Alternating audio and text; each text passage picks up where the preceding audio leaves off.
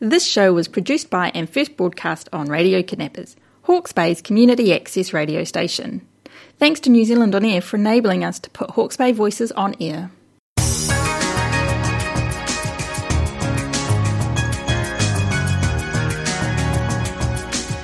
We're not going to do any recording. Luke is not doing any recording today. No, I, I'm. Mate, What's to the word? be- Abstaining. To be fair, you're you're not actually doing any. I press the button that is record. You I press press the the button, button. that It- stops it's a it. You very do big nothing. responsibility. You just talk. have tuned in to us Once again, on I'm a sorry, study in guys. literacy, where it's just full of flapdoodle. It is Nothing really makes sense. No, but Wadini Books are proud sponsors of us. They are Anyway, That's real. I Yep. know that's real. that's real. I mean, time is a construct of the human mind, but Wardini is a real place that you should go to. There's two real Wardinis, There are. in fact. Well, technically, there are three. There are there are the two bookstores, and then the Great Wardini, of course. Mm-hmm. Yes, and there's also, I guess, Wardini online. There's lots of Wardinis. This is exciting. this is this is a start to the show. This is, yeah, it's a version of a start. I'm Luke. I go by he him, I'm Jill, I go by she, her. and uh, yep, this is us. We're just we're doing what we do. Yeah, what Uh, we're really good at. Well, it's I mean, a good segue is always Susie Dent. It is. I caught this. I th- it must have been sometime last week because I I don't remember putting this down. But her word of the day from uh, from about halfway through November was circumbendibus. Circumbendibus. Yeah, That circumbendibus sounds from the 17th century. just want to say it sounds like um, a broomstick from Harry Potter, like the Nimbus 2000. it could be one of those. Whoa, Harry! You got the new circumbendibus. Yeah. Are you going to catch the snitch on that? What for, young governor? Because that's totally how they spoke. of course it is. Well, it's how one of them. So I think it was. Uh, was it Seamus? Was he the one who spoke like that? I can't I don't remember. know. Didn't pay enough Anyway, attention. th- I mean, honestly, that was more Oliver Twist or Charlie mm, Hmm, I was going to say you've gone back um, a bit. Like Harry Potter's a bit more modern. Um, yeah, didn't you know I could time travel? I do remember in fourth form. I mean, it was still called typing, but we had computers, so it wasn't just Right. typing. Um, but it was like early computers you in my had school. computers back we then? did. My brother did his typing on a typewriter. I got a computer anyway because my teacher didn't really know what a computer did because she was a typewriting teacher. Right. So I spent most of fourth form typing during the Nimbus 2000 on Paint. It was bloody good. just want to say. We, I heard, I'm fairly sure this is probably common knowledge, but I learned from because I've been watching a lot of QI recently. My brother and my dad love that show. the Are you, best were you show. watching the old with Stephen Fry or the new with what's her name? Both. It Okay. depends on what episode I feel like. I, s- Yeah. I- I usually look at the thumbnail and I just go, yeah, okay, that one looks Do good. you like the new woman doing Yes. it? Yeah. I think Sandy Toksvig was a was the correct choice. Yeah, I for mean- following up on Stephen Fry. I was expecting good things from her. I just haven't seen any Right. episodes with in her and them. But my dad and my brother were both very reluctant. However, they love her as well. Yeah, she's really, really good. Definitely, like I say, the correct choice. There are a lot of choices that they could They have. had. were. Um, interestingly, I was watching the um, the making of QI, basically how it was Hmm. created, and originally they wanted Michael Palin. Oh, I can't picture it with him. They could, but he said no. I think that was a Interestingly. good call on his part Yeah. for our sake. Yeah, he. I can't remember what his reason was, but he basically just said, "I I don't think I'd be able to do it," which shows really good self awareness on his part. Yeah. anyone with you know a lot of pride would say, "Oh, absolutely," Yeah, and then probably and then it might not have mutilate gone as it. well. The original the original episode, uh, there was a clip of it showing, and before they had just the the klaxon, which they would go off behind me because it's not technically called a klaxon. They addressed that in one of Hmm. the episodes where it's not actually called that. That's just a name that we call it. Yep. It's, I think it's related to the fact that Velcro isn't Velcro. It's called Hook and Loop. It is Velcro is the because- company that makes Hook and Loop. Yeah, because in some sewing patterns, they'll say get your hook and loop Yes. tape, and I sit there going, "What? What That's the right. hell are you talking It's, about?" it's Velcro. It's not Yeah. Velcro. well, I mean, it's like Twink is not technically Twink; it's Whiteout. It's Twink Whiteout, is a yeah. company. But we, but that was the company. That's what we called it. When I, this goes into. I mean, I feel uncomfortable saying that because it, it's not really my word to say. You know, it's not something that I tend to say out loud very often. But when I first mentioned that, with uh, that was my phone, by the way. Yeah. I'm a professional broadcaster. I'm not sure if it came through on the recording, but it made us both stop. I it did. It really interrupted my flow. What was I? I thought it was going to be talking about? my phone. I was like, how's it vibrating? It's not even on vibrate. So anyway, um, You're talking about What was the I- Velcro and the Claxton and right, yes. Um, so I was speaking to some uh, just quite some years ago when I really got involved in the internet. I made friends with people in Can- Canada, America, Canada. and uh-huh. Canada, and whoa, that was a noise. And Sorry what about have, that. What have you done? Uh, What's so just happened? The red lights weren't on, and we were Okay. recording, which meant someone could walk in. So I plugged the plug Right. back in, Okay. and it made a buzz. Cool, it did. Yeah. Did that come through on the recording? I don't Yeah, know. This totally. is, at least, we're talking about Yeah. it. It's this, Pretty sure it totally You never know came where in. the show is going to go, folks. It just kind No. of. Uh, Do you reckon we'll ever let Luke finish his train of thought So I was talking to people online, people overseas, mainly from like other countries uh, and from everything? Mm-hmm. other countries, mainly from the US. And at one point, when they were talking about, oh yeah, do you- you know, we were talking about you know what they have and what we don't have, Yep. like Doritos Cool Ranch. It's back here. We don't usually have it. It's the blue packet. It's a flavor.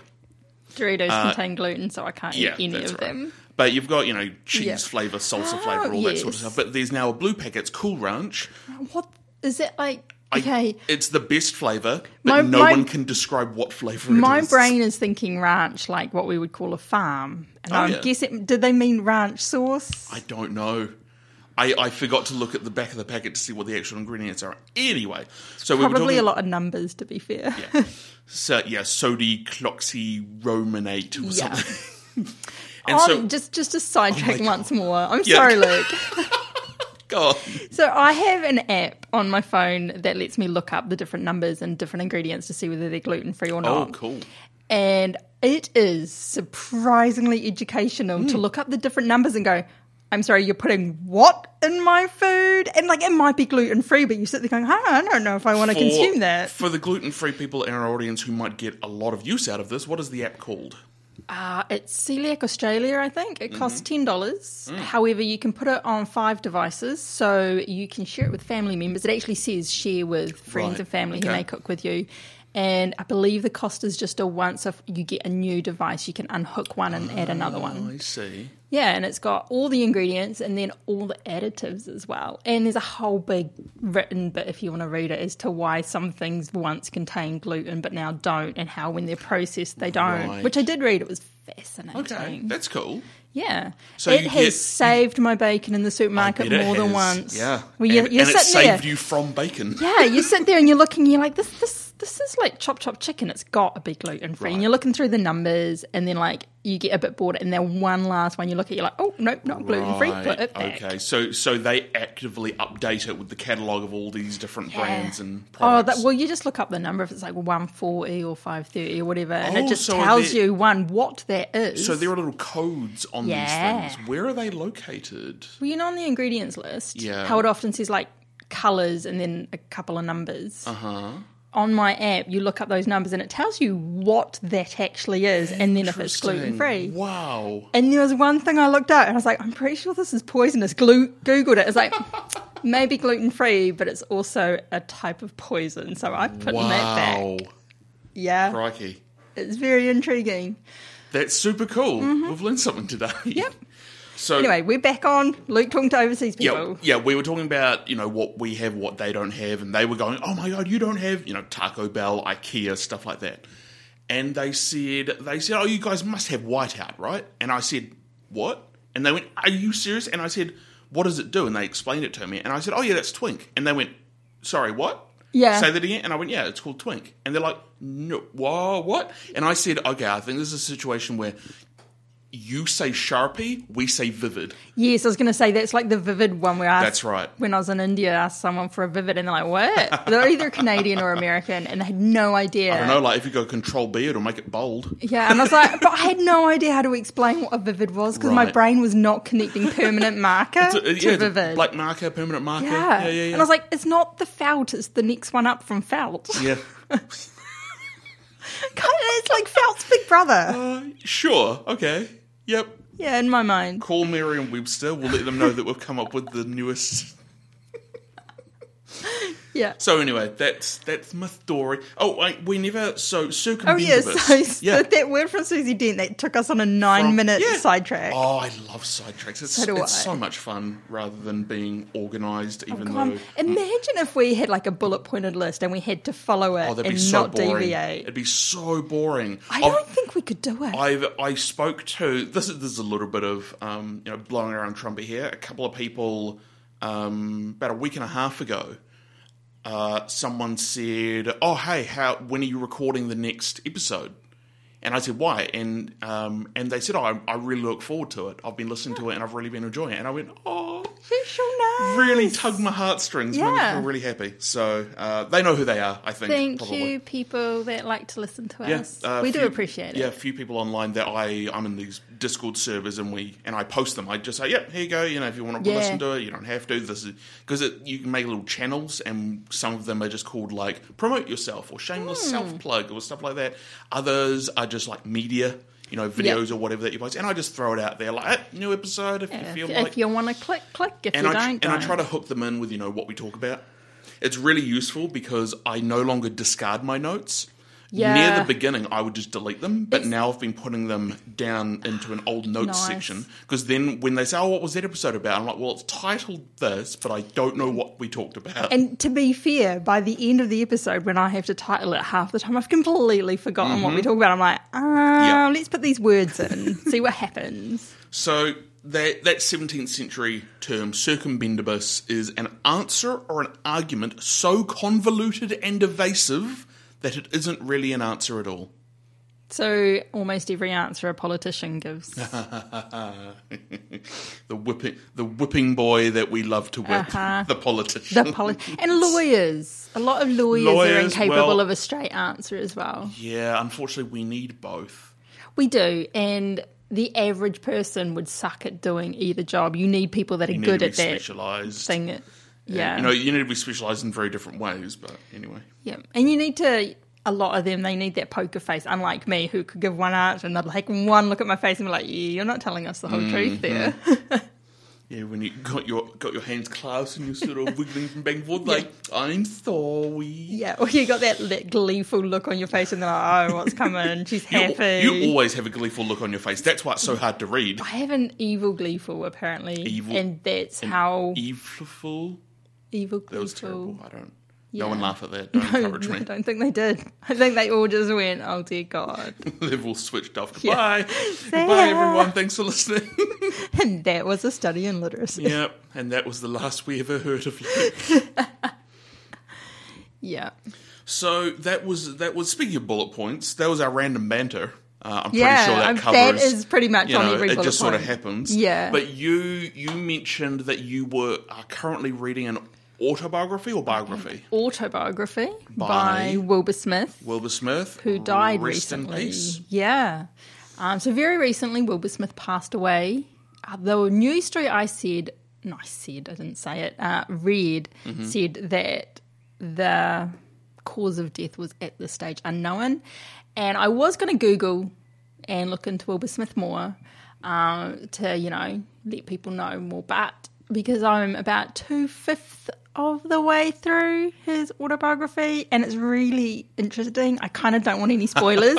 I mean, I know what happens. He writes books and I Right. read a bunch of these books. However, But these details. he's writing about his life in such a fun way. I mean, his books are good. Interestingly enough, I did not know that his first few books were banned in South Africa. Wow. Uh-huh. Where he's from. He's from Africa or South Africa, one of the two. Okay. And yeah, the books were banned there, um, not for their violent content, which I personally think maybe that's why they should have been banned, but for their sexual content. Right. Uh, he said one book was basically banned for a sentence Oh. out of like this giant, well, Right. giant-ish book.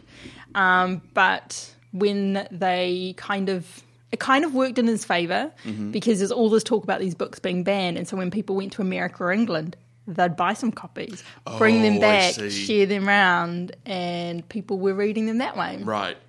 Um, so it's very, very interesting. I always suspected that a lot of his books were written from experience, not just Mm-hmm. reading a bunch of stuff and figuring this might be how it happened. And it turns out an awful lot of the stories are either like ones he's heard from his friends or village, or he's actually gone and done it, Wow. or he just did it as a kid or whatever. And it's just it's it's really cool. So, for those who don't know who Wilbur Smith is, what sort of material has he written?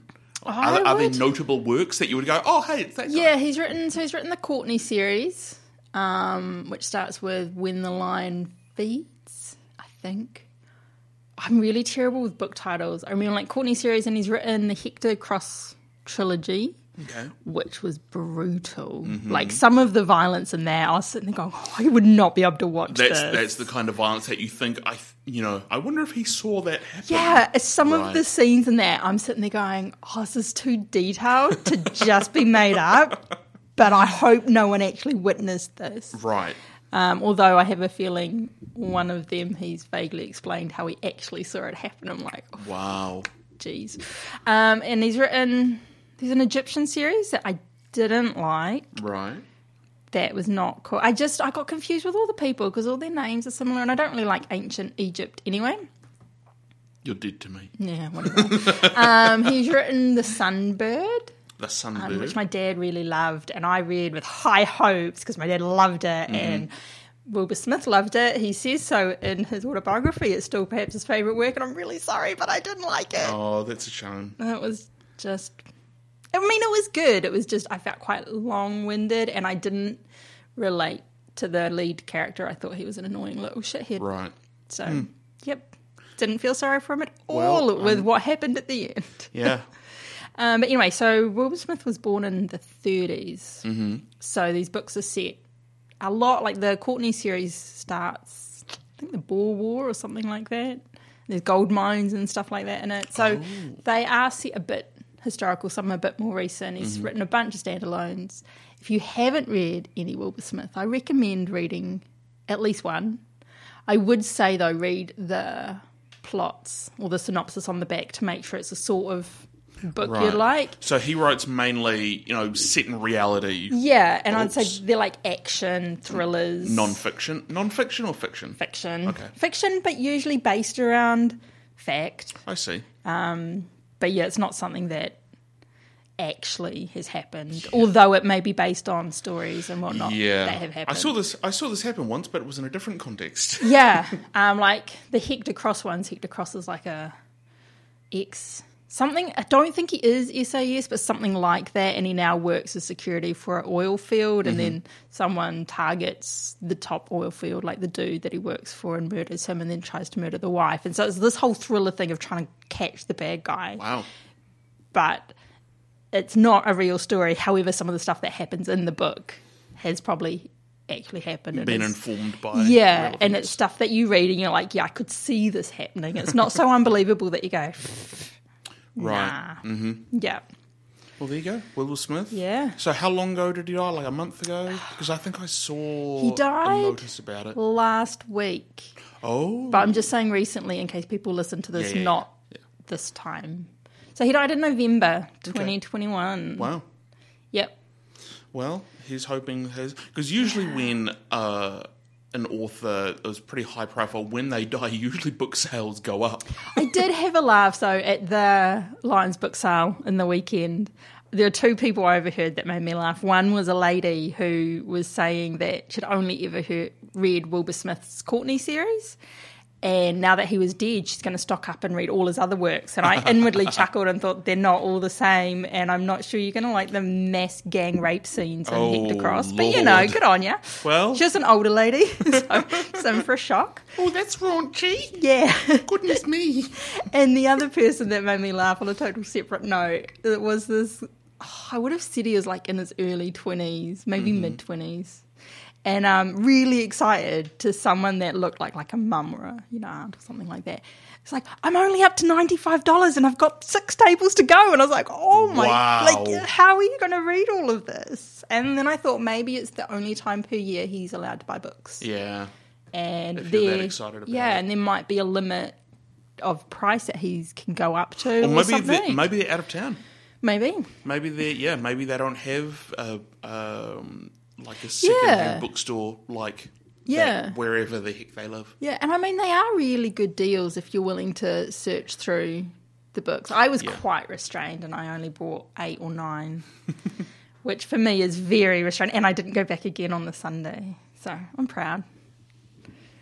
Well, in terms of um, stuff that I've been, um, since we're talking about you know books that we've taken an interest in, I've found the Culture series by Ian M. Banks. Yeah. he's a science fiction author, Ooh.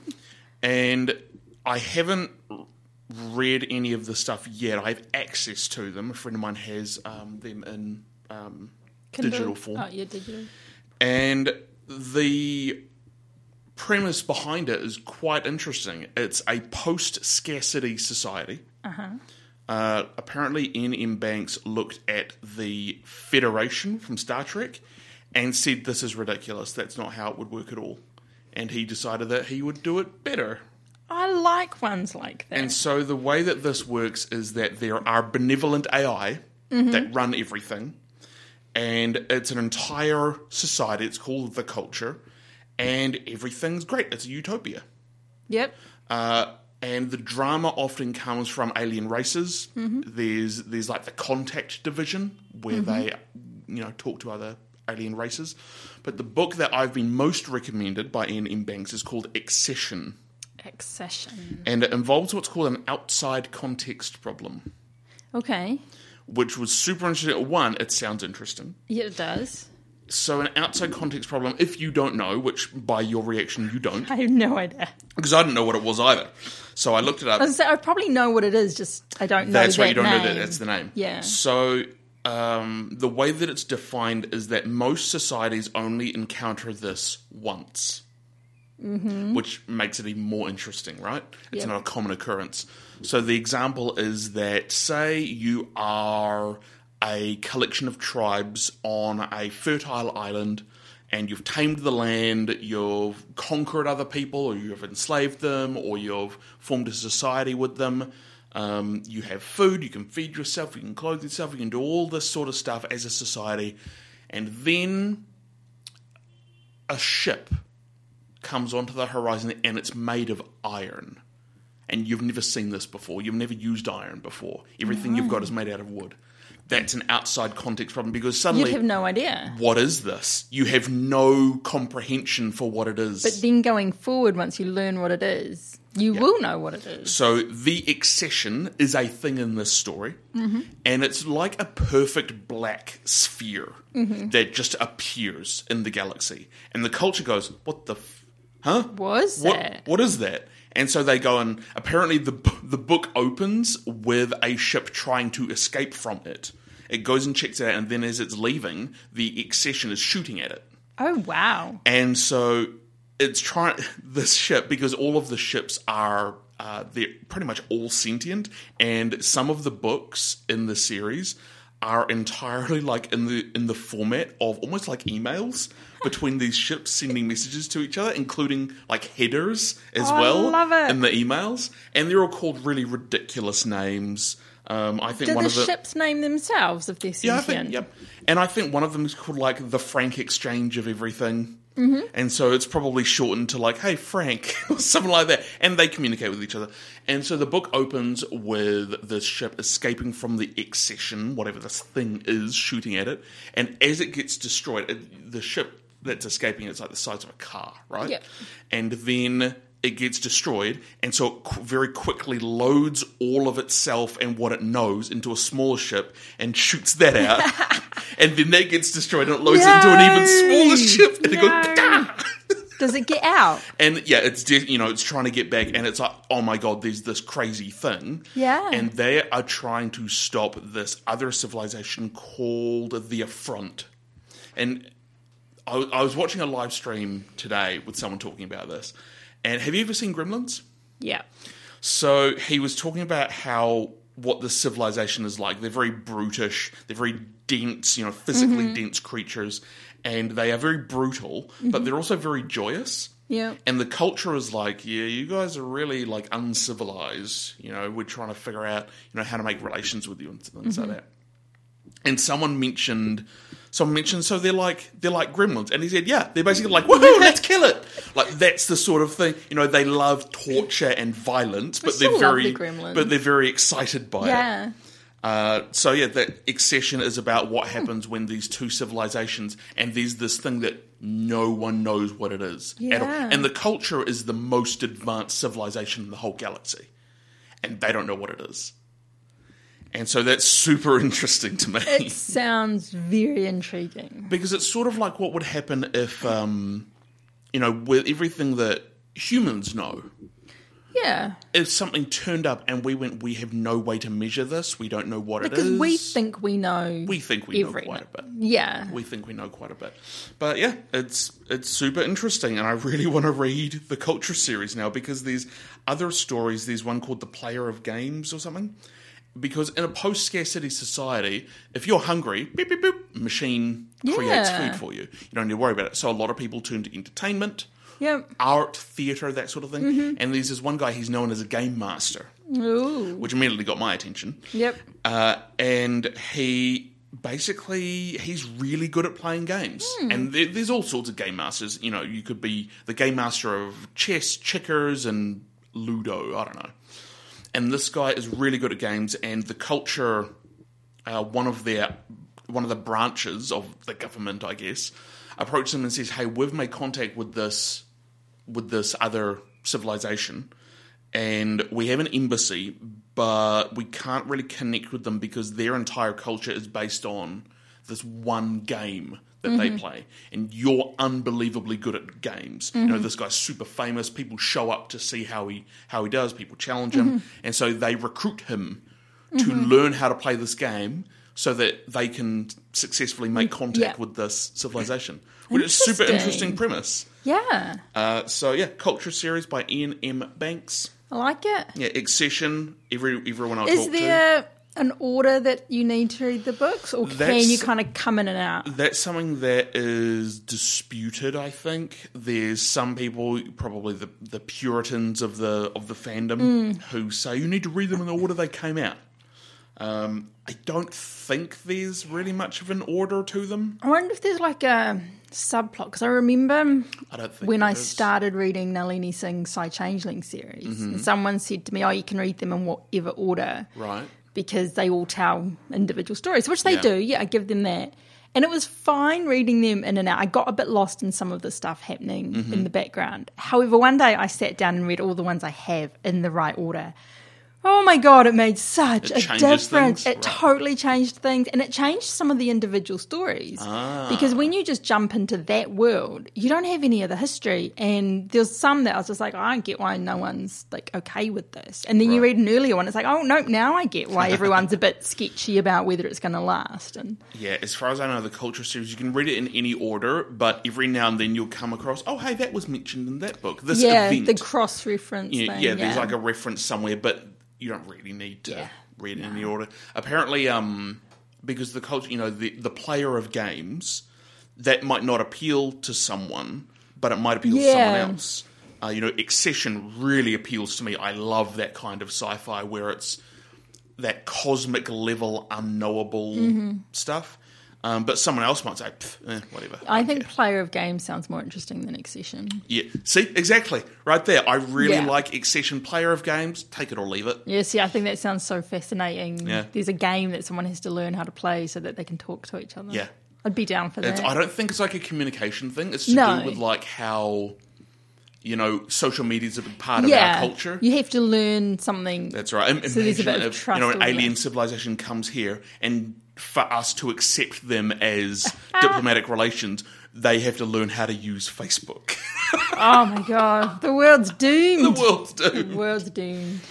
Um, so yeah. Oh, randomly on Ooh. games, just because I've so I've had this. well, it's you know me. called I a- want to talk about games all the time. Yeah, it's called a crazy tantrix that I got off my grandma when she passed away, and I've been trying to do it for years, even when she owned it. And Mm-hmm. the premise, you've got these little hexagonal tiles. There's twelve of them, and they've got four different colors, and you've got to make two loops of two different colors using all those tiles. Okay. Have not been able to achieve it in like my entire life. Today, Right. I googled the answer. There's only one answer. Of course there is. That like That's how most puzzles work. Yeah, No, they've only got a one lot way of, to. A lot of problem puzzles. There's a lot of different ways to do it. and this one, it's like I thought there would be a solution for each of the like the combinations. So there's red, green, blue, and yellow. And I thought, oh, there'll be a red and green, a red and yellow, a red and blue, kind Oh, of I green and see. yellow. Right. There's not. There's only one answer, and Oh. it's blue and yellow, and that's it. Rude. And I was just like, when I saw the answer, I was just like, oh, you're kidding me. Wasted half my I life. for always this. assumed that blue and yellow weren't the easy two, so I've been concentrating Mm. on red and green. Turns out blue and yellow are the only two. The only two. Oh, I was not happy. So Oh, I well. completed it, took a photo on my phone. I'm going to demolish it and try and do it again. You're gonna dem- And then I'm going to try and do it again okay. until I can do it. Just you know behind your back or I without just, looking. I just like logic puzzles and problem solving and stuff. I hate puzzles mainly because I'm just so horrendous at them. I just stick at it. There's one that I got from the book sale that I was getting very frustrated with. I told my brother it was impossible. And then, like, two seconds later, I got it out. It's like, nah, just kid, got it out. yeah. My, uh, I think, um, I think it was my dad had one- uh, some of those old um, combinations of metal rings and things Yeah. that you've got to get them Oh, yeah. into a certain shape or whatever it is. Yeah. yeah. I have a cube eraser that you can pull apart and then put back together, which is actually quite fun. That's cool. Yeah. Oh, I remember the first time I referred to an eraser as a rubber because that's just what we. Yeah, called I it. never got it. and it was to Ages. uh, it was to one of my US friends. I said, "Oh yeah, my my because we we we were talking about you know imaginary friends, things Yeah. we did as a kid." And I said, "Oh yeah, I collected pencils. I had a pencil collection. My sister collected rubbers." And they went, "How old was she?" And I said, "I don't know, like six. And he went, "What?" And I said, "What are you? What do you think it And I didn't means? get it for a moment. And then he said, "Well, why was she collecting rubbers?" And I went, oh, "Of course." I remember at school when everyone kept going, "Oh, you can't call them rubbers anymore," and I never, I didn't get it for ages. I never called them it. Yeah. And then, like one day, it clicked. I was like, "Oh, that's why I can't call them Yeah. rubbers." Yep. Yeah, it's all right. It's, it takes me a while to click on things. Uh, so, the Eagles, Hotel California, you know the line you can check out, but you can never leave. Uh-huh. Finally worked out what that meant this year. Yeah. Yeah, Go on. you can get high. I mean, yeah. Yeah, I never So, knew. What was it from eighties or nineties? 80s. and- Eighties, you know. Yeah. But 80s. what made me laugh is the amount of times I thought, whenever I heard that line, I was like, it doesn't even make sense. They must have been so stoned when they wrote it. Oh, and yeah. I never clicked that 100%. that's what they meant by I heard, it. I heard a great story very recently about um, the Beatles meeting, I think Bob Dylan, and apparently the Beatles, you know, they're in their twenties, Mm. and their um, drug of choice was alcohol. They would yeah. just drink beer. I mean, it was easy to access at 20. and apparently, and apparently, I think it was Ringo Starr came out because they were going to meet Bob Dylan for the first time. They were like, "Oh my god, we're going to meet Bob Dylan." Yeah. Uh, and and Ringo Starr comes out of the bathroom and he says, "Bob Dylan's got so much weed in there, and he just had some some weed." I love it. And so everyone's like, "What's it like?" And he's like, "Well, the ceiling's coming down pretty far right now." It's all what you know, really, ain't it? Yeah. So I've got I've got a little bit of a little bit of planned stuff. This Mm-hmm. was we are going to cover this. Um, Oh, I have one quick question while I think. Oh, of it. yeah. Have you seen or have you been able to see June yet? June. Yeah, is it out yet? Oh, Dune, right. Um, it is coming out like December 3rd, which really upsets close. me. It's so close, but I'm I 100% could going to have go. sworn it was coming out in November. I- it was it was going to be coming out in October, but Yeah. then you know the event is Ugh, happening. stuff so, happens. um, are you, are you still keen on? Yeah. coming on? awesome. Because I really want to. I want to get like a Chromecast or something and use the fancy TV we have at home to watch the original Oh, yes. 1984 one Yes. before we go out and watch the Yeah. new one because I think it'll just be really interesting. It'd be nice to compare. It, Uh, you know, well, not even just just to compare, but to experience it yeah. and see. You know, David Lynch did this. D- Yeah. Denis Villeneuve did this. Because a lot of things in 1984 Dune, people who've read Dune go, "That's not how that works." No. but it's interesting how people interpret stuff because Will Smith says in his autobiography he's got a whole chapter on Hollywood because a bunch of his books had the film rights optioned, and so and some were even made into movies, and some he helped with. And hearing the author's perspective of how a movie goes is quite it was Yeah. interesting, but even knowing that he wasn't the biggest fan of his books as the movies they ended up as. I Mm-hmm. still want to try and track down, if possible, us from like the 80s or the 70s. I don't know if they're still even around, but Mm-hmm. I'm going to hunt down and try and find some Cool. Oh. if I Well, can. honestly about about Dune, the the thing that I'm most excited about is that once um once w- you've seen Dune, I'll be able to talk about it more, and you'll know what Yeah. the hell I'm on about. Yeah. I still want to read the book as well, though, but I'm going to wait till after I see the movie Yeah, for that. yeah. Let me know, and I've got the book. Yeah, I can I lend know. it to you. I'm gonna hit you That's up. where I got it from. I got it from Wardini. Anyway, I need to go to Aldini's. I haven't been for ages. Oh, It's like also- withdrawal symptoms. Um, also, Brave New World. I think we've mentioned before Aldous Huxley's Brave Mm-hmm. New World. There was a 2020 TV show that I Uh, just started watching. Watched the first episode yesterday. It's pretty cool. I Awesome. quite like it. It's Mm-hmm. Yeah. got uh, it's got a few familiar faces. Demi Moore is in it. Mm-hmm. Um, Harry Lloyd, I think his name is. He plays Bernard, one of the main characters. And uh, it's got a little bit of an update over the original. It's got it, in it, it's got what's called the Savage Lands, uh, and it's a lot less racist in the show than it was Oh, in the that's book. good. Well, not so much because the whole book was about how horrendous Yeah. this society has become. So it's not exactly racist, but there's a lot of racist overtones. Like, oh dear, that's you look at it and you don't want to touch it with a stolen ten foot At pole. least, like, I, I know people get all up in arms about how bad books used to be about that sort of stuff, but in my mind, it just shows how far we've come Oh, yeah. that that was okay then, and we can now look at it and go, yeah, probably not ideal. You could have done better if you did it Yep. now. And this show, it um rather than because the the Savage Lands, I think they called it something different in the book. I, I say they, he, Aldous Huxley, called it something different in the book, where the New Londoners, you know, they're in this perfect society. They take soma. Basically, they repress emotions with drugs. Hmm. Which is why when people say, "Oh, this world is becoming 1984," I go, "No, it's not. It's more Brave New World." Correct, you know, surveillance and everything that was Yeah. also in Brave New World. But what do people do when they feel upset? They go on the internet, they play Yep. games, they drink alcohol, they take Yep. drugs, they do everything they can to not feel. Yeah, they get out or disconnect as much as That's possible. right, and it's a socially accepted thing. Yeah. Um, you know, there are elements of 1984, but we're not going to get into that.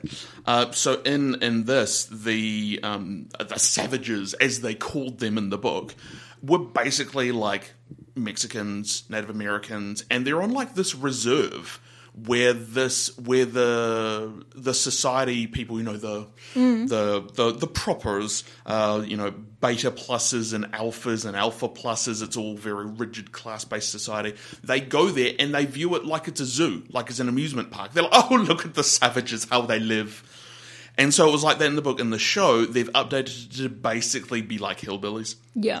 uh, and they, I haven't explored it very far because I've only seen the first episode, but uh, it's definitely more like an amusement park. It's got a big thing like Savage Lands, oh, and the people there, they are basically living like regular everyday people now in our modern day. Yep. You know, they're just trying to make an honest living, but they all live on this amusement park, and their entire reason for living and being kept alive, they're in this big like force field dome um, is to entertain these people by uh, putting on these acts because Brave New World is about the main tenets of it are no monogamy, Mm-hmm. which which is a super radical idea. Mm-hmm. Uh, there's uh, because the way that they say it, they say it's selfish. If you're only Yeah. with, with one person, why aren't you sharing them? Why aren't you sharing yourself? You're being selfish, and That that's is their- an interesting Whoa. argument to take. yeah, what a wild society, Wow. right? And so, and then you know, whenever you're whenever you're upset or everything, they say, "Oh, take a soma, you'll feel better, dear." And it's just a normal part of Yeah. society. They have like little clickers. This is Yeah. in the this is their interpretation in the show. If everyone's got this little clicker, which is like a Pez dispenser, basically. Yum. And it's got these little candy things in Yeah. it, and these different colors. It's like, oh, you um, right at the beginning, you've got one of the characters, Lenina. She is offered some soma on like a little tiny teaspoon, and this counselor guy has like a big rack, like a like you'd see in a candy store, and he pours one out, and she says no thanks. And then at the end of what he talks to her about, she says, um, could I could I have one, please? Because she's Mm-hmm. feeling very overwhelmed. And he says, oh, and he goes over to get one, and she says, no, no, and points, and he goes, oh, an orange one. And I'm just like, what the? F- what does, Mm-hmm. What all this does it mean? It means that the orange one is obviously stronger, and so there's different strengths of what's Yeah. called soma, and that's the drug that everyone takes. It's interesting. It's super, super interesting. In the first episode, there's um, it's got all the hallmarks of what you would expect in one of these utopia slash dystopia things. You know, people want to rise up, blah blah blah. But something crazy happens in the first episode, so there isn't much of a spoiler. But it's super interesting how they approach it. This counselor is called over to this area, and one of these lower level people says. Um, you know, Bernard says, "What what is this incident? Why did I have to come down here? Why is why is it that serious?" And he said, "Um, um," and the dude's super confused. He says, "I, I think you'll just have to see it because every, he's totally." And Bernard's like, "All right, something really weird has happened," and he's just you know happy chapping along because he's had his soma and everything's great. Nothing's ever terrible. Just take some soma. Why would you? Why would you want to be unhappy? What a strange thing. And then he turns up, and someone has killed themselves. They've thrown themselves from a great height and they're face out and he flips them over and, you know, they're all streaked Mm-hmm. with, with blood and everything. And everyone around is like, like shocked that anyone would do this. And so he hands out all of this soma and says, oh, there's my much God. better places to be. Why spend it here? And Oh, the- you know, it's a wow. lovely day. Why spend it here? And then they'll go, oh, thank you very much, counselor. And they just wander off. And then he goes up and you can see he's totally confused. And he picks a like a grapefruit from a tree and he leans over this balcony and he's looking very and he holds out the grapefruit and drops it like as if like it hadn't occurred to him what, how gravity works and then he goes back down and he sees the grapefruit it's all smushed and he's like scratching his head like what huh and it really shows what sort of society this is you know Yeah. why would you do that you know everyone's so happy all the time Maybe he ran out. maybe something happened. And that's Yeah. like the inciting incident where he starts to realise, hmm, this place. Yeah. And I mean, just taking cover up drugs does not actually fix a problem. S- And s- super interesting story. I really like Yeah. it. So I'll report back after I've Yes. seen more episodes. Definitely. Um, but there's also a 1998 film of Bra- Brave New World, which I will also watch to see how a film different- adaptation went. I feel like a TV series can dive deeper I agree. than a film. and they can have cliffhangers and i love cliffhangers i used to hate Yeah. cliffhangers but now because i'm a gm of a d&d game i understand why cliffhangers exist Oh. I am a fan of cliffhangers as long as the viewer can watch the next episode when they want to. as long as there's and as long as there's an actual payoff Yeah, and I mean, I don't mind having a cliffhanger and then going to bed and not watching the next one for a few days. Right. But back when you had to wait like six to eight months for the because it was the end of the season, that or weekly episodes yeah, that weekly's fine as well. But it's the big Oh, gap between yeah. seasons because it's like you forget what's happening and whatnot, and it's like I am not a fan of those cliffhangers. I, I do know a few people who say, "Oh, yeah, I'm going to watch it, but I'm going to wait until it's done." yeah, so that I, can tend binge to do it, that. which is another thing that really confuses me. You know, maybe I'm too young to be saying this, but maybe it shows my age. I'm far too young to be saying that, but maybe it shows my age that I go, why not wait for the next season? Why why binge? I don't understand. Oh, see, I binging. wouldn't. I wouldn't wait for a whole season, like for the next season to Right. be done. But I would wait for the whole season to go, and it's and not then so. watch the whole season all at once. it's not so I can binge it. It's so that if I want to watch two or three episodes in a go, Right. and then wait a Yeah, week, yeah. I can. I don't want to be limited to one episode at a time. But yeah, I've met, I've met people who say, no, I'm going to wait until all of the Yeah, seasons are done and that there's no. been an announcement that And that's it. then they binge the and then whole they're going lot. to watch the whole thing all But at what once. if you don't like it? And it re- yeah, I know, right? it's like they haven't considered that. Oh my god! And the thing is, so I'm finding more, and maybe it's my age, but I'm finding more and more that watching more than about two episodes at a time ruins it for me. Mm-hmm. I kind of get to a point where it's just like, oh, no, I want, I want to think about this. I want to process Yeah, yeah, it. yeah. I want to think about the, the emotions and the things Well, that well, that's characters why are you going just through. watch it again, Jill. That's what all these That's other why. normal people. That's why I do. buy it on DVD and I watch those ones again. Although it's getting harder to find shows on DVD. It is. It's harder to find DVD. It's harder to find CDs as well. Oh, yeah. Jeez. So on in terms of our sort of planned, this is just just Yep. something that I found super interesting um, from Emily Temple. It's Emily again. It's Emily. From, from LitHub, uh, we have the origin of a well known and sometimes maligned writing cliche. Ooh, and because tell me more. we're sort of coming off the off the heels of of you know October, Yeah. Mm-hmm. So it's sort of dark and spooky, or dark and stormy, one might Mm-hmm. say. It was a dark and stormy night, Mm. and Emily dives into the origins of this phrase. Interesting. So, of this phrase, uh, Zachary Petit once put to Writer's Digest that it was, quote, the literary poster child for bad story starters, which I think is pretty much the cliche that people have. They they see it was a dark and stormy night and they go, ah. but like once upon a time, if it's not a fairy upon a story, time, don't use it. you know, uh, Gal- Galaxy Star Wars place, Yeah. Star Wars was able to flip that a little bit. yeah, in a galaxy far, far Yeah, away. that's right.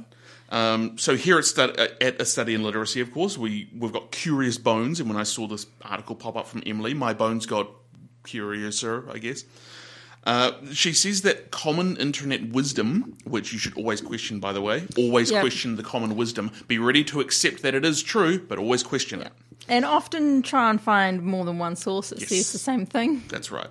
Yep. Uh, the so the common internet wisdom points to an, a, an 1830 novel, which is a lot older than I thought it was going to be, named Paul Clifford by Edward Bulwer Lytton. A story about the titular character who leads a double life as a criminal and an upscale gentleman, as the book description puts it and the opening to the story goes quote it was a dark and stormy night the rain fell in torrents except in- at occasional intervals when it was checked by a violent gust of wind which swept up the streets for it is london that our scene lies rattling along the rooftops the housetops sorry and fiercely agitating the scanty flame of the lamps that struggled against the darkness I like that. uh, so Emily says what you might be thinking. Holy adjectives, Edward. Uh, which makes me go, oh hi, hi Howard, Yeah. Howard Phillips Lovecraft. How's it going with all of your with all of your lack of punctuation? Yeah. Uh, so the common internet wisdom, as Emily puts it, that this is the origin of such melodramatic, overwritten prose is indeed simply an example of such prose. Because in 1982, San Jose State University English professor Scott Rice founded the Bulwer Lytton Fiction Contest which is quite fun, where entrants are challenged to, quote, write an atrocious opening sentence to the worst novel ever written. This sounds like an interesting literacy competition. Well, Stu Duval of Auckland, New Zealand, was the 2021 winner. Wow. So, congratulations, yeah, Stu. congrats. Uh, out of around 4,500 entries. wow. And we got, not we, New Zealand Zealand, got it. got it. Woo! Uh, Woo! A little bit of literary patriotism there. Uh, their opening, of course, I shall read in a suitably pompous and over dramatic tone. Please do. A lecherous sunrise flaunted itself over a flatulent sea, ripping the obsidian bodice of night asunder with its rapacious fingers of gold, thus exposing her dusky bosom to the dawn's ogling stars. So bad. How awful! It's horrible. Oh man. I can see why it won, right? Yeah. I'm impressed that Stu had the nerve to put that on Her paper. dusky bosom. Oh, wow. Uh, so other entrants included such a work as this from Paris resident Louise Taylor, quote, It was a dark and stormy morning. Gotcha. This is just the first of innumerable twists and turns that you, dear reader, will struggle to keep abreast of as I unfold my tale of adventure as second plumber aboard the hapless SS Hot Dog during that fateful summer of 1974. It is not good either. Uh, it's bad, which is good.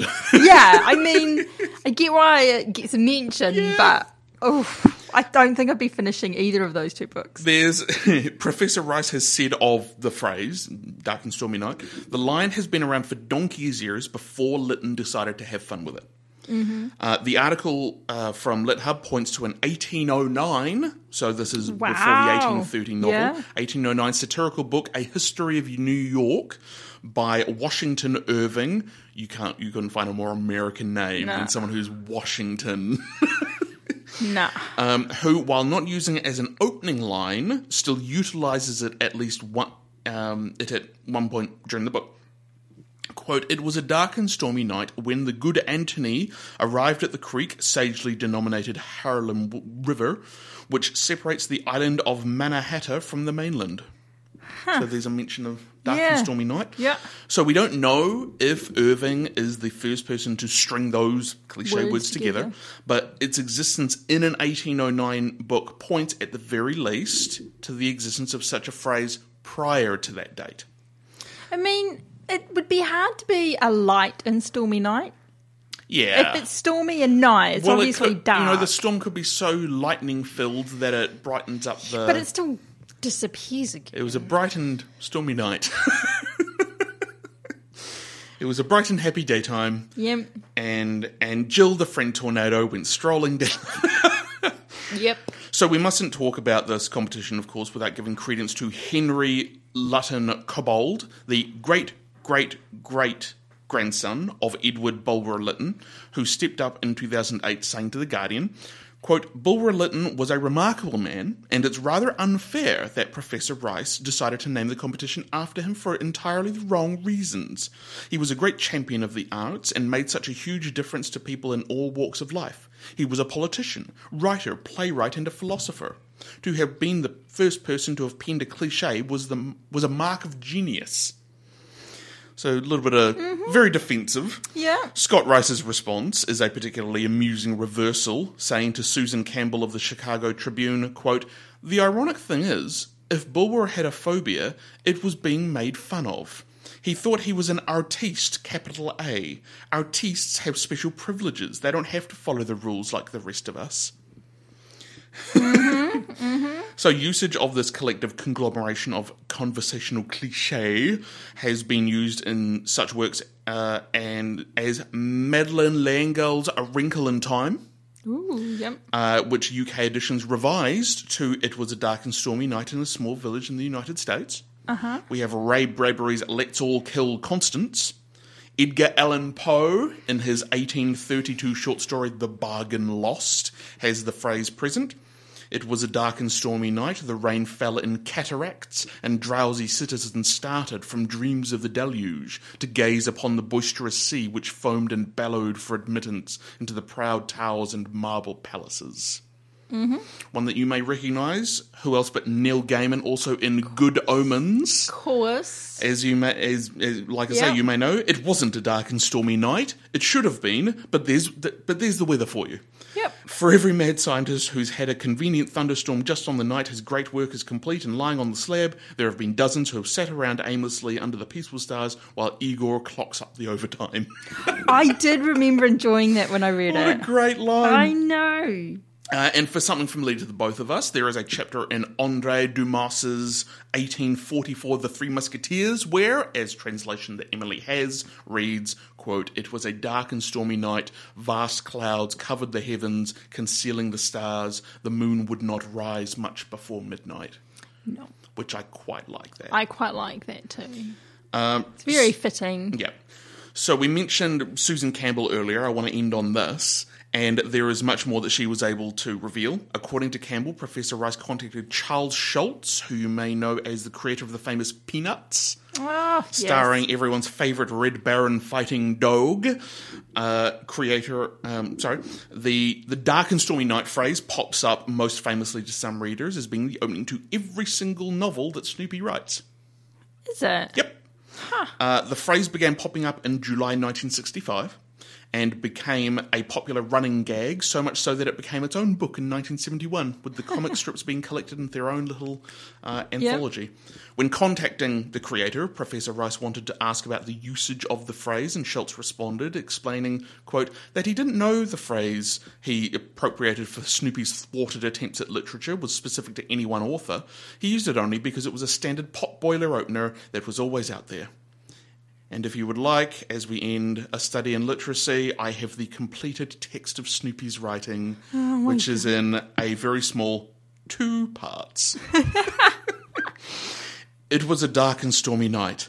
Suddenly, a shot rang out, a door slammed, the maid screamed. Suddenly, a pirate ship appeared on the horizon. While millions of people were starving, the king lived in luxury. Meanwhile, on a small farm in Kansas, a boy was growing up. Part 2. A light snow was falling, and the little girl with the tattered shawl had not sold a violet all day. At that very moment, a young intern at City Hospital was making an important discovery. The mysterious patient in room 213 had finally awakened. She moaned softly. Could it be that she was the sister of the boy in Kansas who loved the girl with the tattered shawl, who was the daughter of the maid who, was, who had escaped from the pirates? And so the ranch was saved.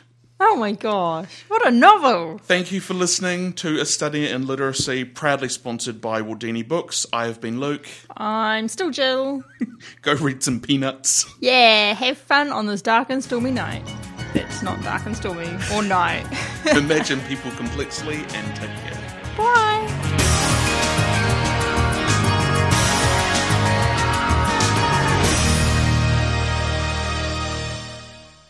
This show was produced by and first broadcast on Radio Kidnappers, Hawke's Bay's community access radio station.